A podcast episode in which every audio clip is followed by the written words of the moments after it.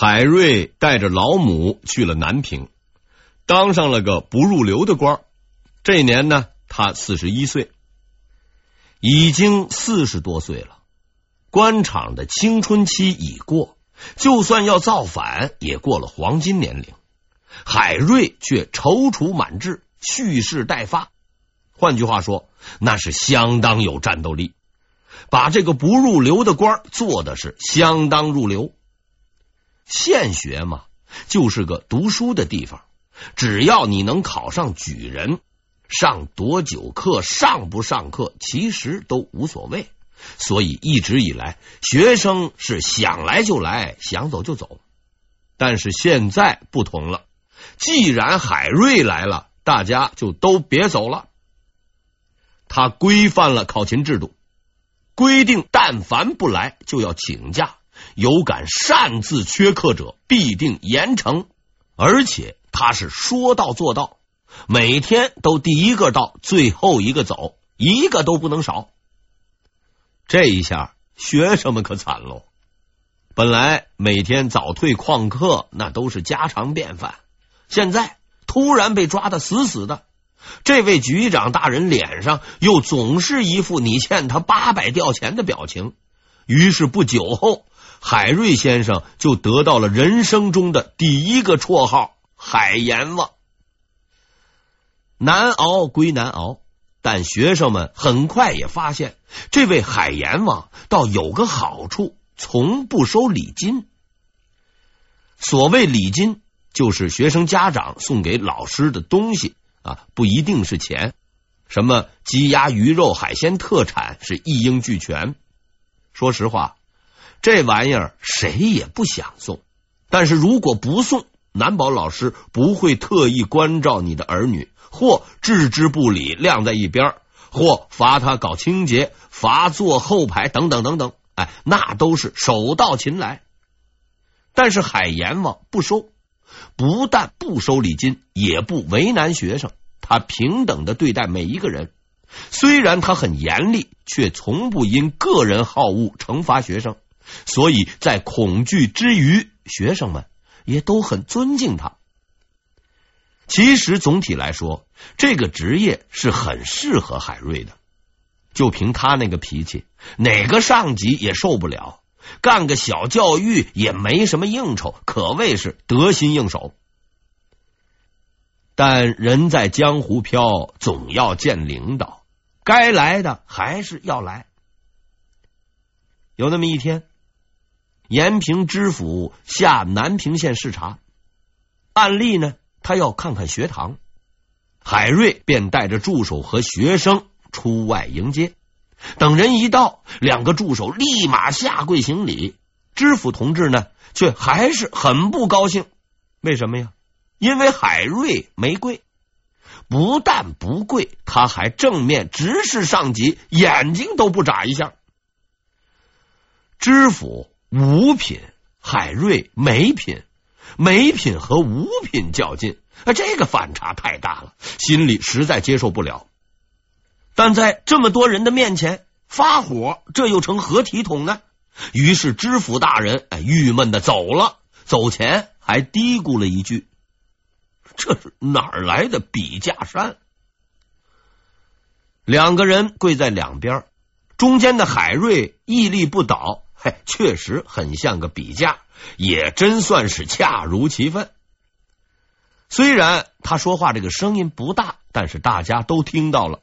由于这个比喻实在太过形象，所以自此以后，海瑞先生就有了第二个外号“海笔架”。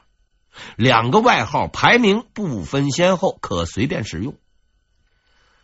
大家都慌了，海瑞却若无其事。他还有自己的理论依据，教育官员不下跪，那是圣贤规定的。呃，具体哪个圣贤待查。我听圣贤的话，这有什么错？知府大人不爽了，但让他更不爽的还在后面。不久之后，一位巡按御史前来延平拜访了。前面咱们提过。所谓巡按御史，虽说才六七品，却能量极大，能干涉巡抚总督的职权。何况是小小的知府，知府诚惶诚恐，鞍前马后的服侍。御史大人摸着撑饱的肚皮，边打着饱嗝边说：“呃，下去看看吧。”这一去，哎，就去了南平。消息传下来，知县也紧张了。御史说到底，那是中央干部。说几句话，写几个字儿，那就能要人命啊！于是他带领县城的全部官员，早早的迎候在门口，等着御史大人光临。御史来了，知县一声令下，大家听从指挥，整齐划一，动作规范的跪了下来。哎，除了海瑞以外，这回知县的麻烦大了。上次不过是三个人比价就比价，也没啥。这次有几百个人，大家都跪了，你一个人鹤立鸡群，想要老子的命啊！御史大人也吃了一惊，心里就琢磨着：这南平县应该没有比自己官大的，好像也没有退休高干。哎，这位哥们是哪根葱啊？等他弄清楚情况，顿时火冒三丈。但当着这么多人，哎，也不好发火，只好当作没看见，随便转了转，连饭都没吃就走人了。知县擦干了冷汗，就去找海瑞算账，破口大骂他故意捣乱。可海瑞同志脸不红，气儿不喘，听着他骂也不顶嘴。等知县大人骂得没力气了，便行了个礼。回家吃饭去了，软硬不吃，既不图升官，也不图发财。哎，你能拿他怎么样？海纳百川，有容乃大；壁立千仞，无欲则刚啊！因为无欲，所以刚强。海瑞确实没有什么欲望，他唯一的工作动力就是工作。在他看来，自己既然拿朝廷的工钱，就要给朝廷干活，升官发财与他毫无关系。这样的一个人要想升迁，自然是天方夜谭。但老天爷呀，就是喜欢开玩笑，最不想升官的，偏偏还就升了，还是破格提升。嘉靖三十七年（一五五八年）。海瑞意外的接到吏部公文，调他去浙江淳安担任知县。这是一件让人匪夷所思的事情。在此之前，海瑞不过是个不入流的小官，花名册上能不能找到名字，这都很难说。现在竟然连升六个品级，成为了七品知县。无数举人拼命钻营送礼、拍马屁，几十年如一日，无非是想捞个知县退休。海瑞呢，干了四年，别说礼物，苍蝇老鼠都没送过一只。上级对他恨的是咬牙切齿，这么个人，哎，怎么就升官了？原因比较复杂，据说是福建的学政十分欣赏海瑞，向上着力推荐了他。但更重要的是，作为一个教育，他的工作十分认真，而且干出了成效。这已经充分证明了他的能力。对于帝国而言，马屁精固然需要，但那些人是拿来消遣的。该干活的时候，还得找有能力的人。关于这个问题，朝廷大员们心里都有数。于是，海瑞揣着这份任命状离开了福建，前往浙江淳安。在那里，他将开始新的传奇。在县城的城门口，海瑞见到了迎接他的县里主要官员啊，包括县城主簿、典史，当然也有教育啊，个个是笑容可掬。如同见到久别的亲人一样，并纷纷捶胸顿足，叹息：“海县令怎么没早点来？”这些仁兄心里到底怎么想的，哎，不好说。但可以肯定的是，如果他们知道这里即将发生的事情，一定会叹息当初为啥没有向朝廷请愿，把这个人早点赶走。俗话说，新官上任三把火，海县令也不例外。他一到地方便公开宣布，从今以后，所有衙门的漏规一概废除，大家要加深认识，下定决心，坚决执行。所谓漏规，也就是灰色收入，说好听点叫计划外收入。历史最悠久、使用最频繁的有两招，一个是银两火耗，另一个是林间提壶。具体方法我之前呢已经介绍过，这儿呢咱就不多讲了。但随着时代的发展，漏规也不断推陈出新。到了海瑞的时候，已经形成了一个上瞒朝廷、下宰百姓、方法灵活、形式多样的完美体系。我们说过，明代的官员工资是很低的，虽说勉强能够过日子。但辛辛苦苦混个官，不是为了过日子的。明代的官嘛，出门要有轿子，家里要有仆人，没准还要多娶几个老婆。你突然要他勤俭节约，那就是要他的命。海瑞就打算要他们的命。海大人发布了规定，火耗不准收了。余粮不准收了。总而言之，所有朝廷俸禄之外的钱都不准收。一开始啊，大家伙都不以为然。反正类似的口号喊的多了，我们不收，你也不收吗？他们相信，等到这三把火烧完，海县令啊便会恢复理智的。但是这个日子一天一天的过去。海瑞先生却迟迟没有恢复的迹象，他始终没有松口，而且也确实做到了。他自己从不坐轿，步行上下班，从不领火耗，每天吃青菜豆腐，穿着几件破衣服穿堂入室。完喽，完喽，完喽！看起来这位兄弟是玩真的了，不行，一定要反击。要把这股歪风打压在萌芽之中。不久之后，淳安县衙出现了一幕前所未有的景象：县城请假了，哎，主簿请假了，典史请假了，连县公安局长、都头也请假了。总而言之吧，大家伙都罢工了，县衙完全瘫痪。这就是所谓非暴力不合作。你不是不上道吗？那就看你一个人能不能玩得转。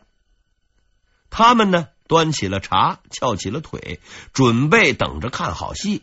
最终却看到了奇迹的发生。对海县长来说，没有师爷不要紧，主意自己拿；没有文书不要紧。文件自己写，没有人管治安啊，不要紧，每天多走一圈就当是巡街。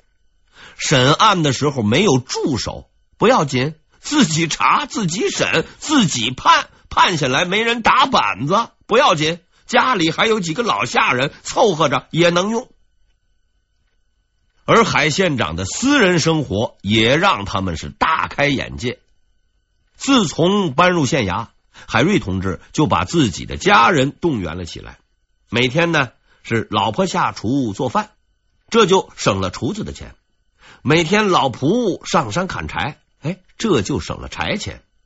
海瑞自己呢也没闲着，工作之余在自己家的后院开辟了一片菜地，哎，浇水施肥，连菜钱也给省了。就这么七省八省，海县长还是过得很艰苦。全家人都穿得破破烂烂、灰头土脸，与叫花子颇有几分神似。说他是县太爷，估计啊，丐帮长老都不信。情况就是如此了。看着海兄弟每天上堂审案、下地种菜，大家伙这心里啊是越来越慌。这位大爷看来是准备长期抗战了。无奈之下，大家呢只好各归其位。灰色收入还是小事，要被政府开除喽，那就只能喝风了。于是众人纷纷回归工作岗位，继续干活。不干也不行啊。话说回来，你还能造反不成？久而久之，大家逐渐习惯了艰苦的生活方式，而对海大人的敬仰也渐如滔滔江水，连绵不绝。因为他们发现，海县令可谓是全方面发展，不但约束下级，刻薄自己，连上级领导他也一视同仁。在明代，地方官有火耗，能征税，所以啊，油水多。而京官那就差得远了，只能等下面的人进京的时候，才能大大方方的捞点好处。所以每次地方官到京城报道，都要准备很多钱，方便应酬。淳安虽然比较穷困，财政紧张，但是这笔钱生死攸关，是绝对省不得的。历任知县去京城出差，至少都要用到近千两。这还算是比较节省的。海瑞也进京了，去了一趟回来，支出交给县衙报销，财务一看数字啊，当时就呆了，空前绝后，绝无仅有。多少？五十五两。此数字包括来回路费、车费、住宿费、吃饭费、应酬费以及所有可能出现的费用。是一个绝对破纪录的数字。这个记录是怎样创造出来的呢？我来告诉你：上路的时候，要是能走路，绝不坐车；随身带着几张大饼，能凑合，绝不上饭馆；赶得上驿站，哎，就住驿站。这个驿站啊，凭县衙介绍信是不要钱的；赶不上。绝不住私人旅馆，找一草堆也能凑合一宿。到了京城，能不应酬就不应酬，要非吃不可，哎，随便找个面摊大排档，哎，就打发了。要做到，即使对方的脸红的像猪肝，你也不要在意。要使用联想法增加食欲，边看边吃，就当是下饭菜了。争取多吃点，回去的路上还能多顶一阵，顺便把下顿的饭也省了。这要是放在别人身上，即使你能做到，也未必可以打破这个记录。因为啊，海瑞先生瘦，还是精瘦。哎，这个呢，咱们可以参考他的画像。吃的不多不说，衣服用的布料也少。想要超越他，那是非常困难的。与得罪京官相比，之前冒犯下属，那实在是件小事。但要和后来他得罪的那两位大人物比较起来，这几个京城里的小官实在是不值一提。海瑞由一个小人物变成大人物，由无名小卒到闻名遐迩，也正是由此开始。第一个大人物是胡宗宪。当时胡宗宪已经是东南第一号人物了。其实啊，说来滑稽，以海瑞的背景和官衔，别说得罪，想见胡总督一面，起码也得等上半个月，还要准备许多给门房的红包。但是这个小人物有小人物的方法，海瑞兄。不但让胡宗宪牢牢记住了自己的名字，而且一分钱没花，还从胡总督那儿哎额外挣了好几千两银子。说到底呀，这个事儿还得怪胡宗宪没有管好自己的亲属。虽说他本人也贪，但还不至于和海瑞这种级别的人打交道。可惜他的儿子没有他的觉悟。话说。胡公子有一个习惯，什么习惯呢？爱旅游。当然了，他旅游自己不用花钱，反正老子的老子是总督，一路走过来就一路吃，是一路拿，顺便挣点零花钱。这还不算，他还喜欢反复游览同一景区，走回头路，拿回头钱。即使如此，还是有很多知府知县盼着他去。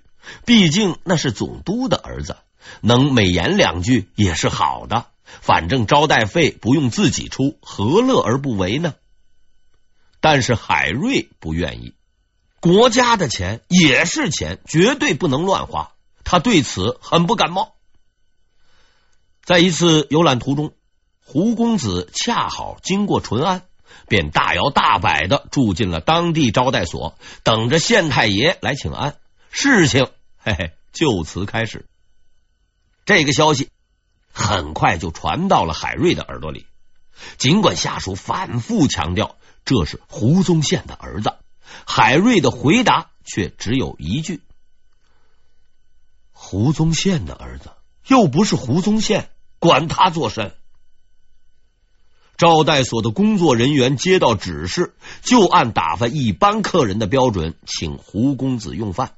海瑞先生自己吃糙米饭，喝咸菜汤，他招待客人的水平自然也高不到哪儿去。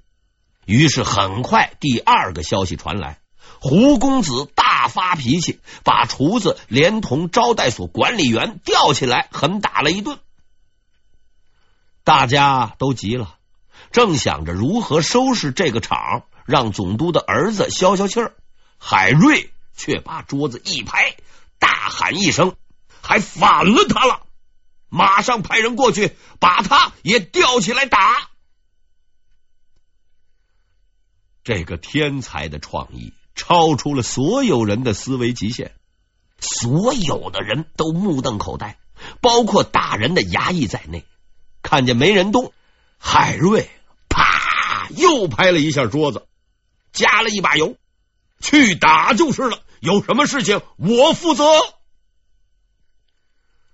本来就不待见你，竟然还敢逞威风，打不死你个兔崽子！好，这可是你说的，反正有人背黑锅啊，不打白不打。于是众人赶过去，一阵火拼。虽说胡公子身边有几个流氓地痞，到底打不过衙门里的职业打手，被海扁了一顿，这还不算。海县令做完了打手，还要干抢劫，连这位胡公子身边带的几千两银子也充了公。人打完了，瘾过足了，鼻青脸肿的胡公子被送走了，海大人呢，也差不多就该完蛋了。这就是当时众人对时局的一致看法：打了人家的儿子，抢了人家的钱，还不收拾你，那就真是没有天理了。海瑞却不这么看，他告诉惊慌失措的下属们：“无需害怕，这件事情他能搞定。怎么搞定？去磕头请安送钱，人家都未必理你。不用，不用。”既不用送钱，也不用赔礼，只需要一封信而已。事实确实如此，万事如意，天下太平，一封信足矣。奇迹呀！我现在将此信主要内容介绍一下，以供大家学习参考。这个信呢是这样的：胡大人。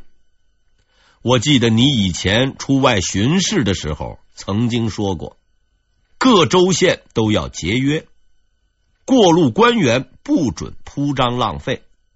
但今天我县接待一个过往人员的时候，他认为招待过于简单，竟然毒打了服务员，还敢自称是您的儿子。我一直听说您对儿女的教育很严格。怎么会有这样的儿子呢？这个人一定是假冒的，败坏您的名声，如此恶劣，令人发指。为师惩戒，他的全部财产已经被我没收，充入国库，并把此人送到你那里去，让你发落。就这么封信，胡宗宪看到之后是哭笑不得，此事就此不了了之。海瑞是依然当他的县令，胡宗宪依然抗他的倭寇。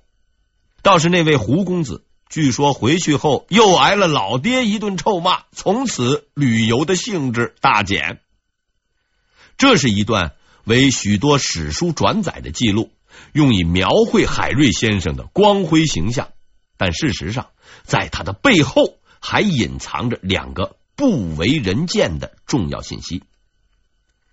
首先，这个故事告诉我们，海瑞先生虽然吃糙米饭、穿破衣烂衫，处事坚决不留余地，却并不是个笨人。蠢人做不了清官，只能当蠢官。而隐藏的更深的一点是，胡宗宪是一个品格比较高尚的人。虽说海瑞动了脑筋做了篇文章，但胡宗宪要收拾他也不过是分分钟的事情。总督要整知县，随便找个由头就行了。儿子被打了，脸也丢了，胡总督呢却没有秋后算账，所以他虽然不是个好父亲，却实在是个好总督。这一次海瑞安全过关。但说到底，还是因为遇见了好人。下一次啊，嘿嘿，他就没这么幸运了。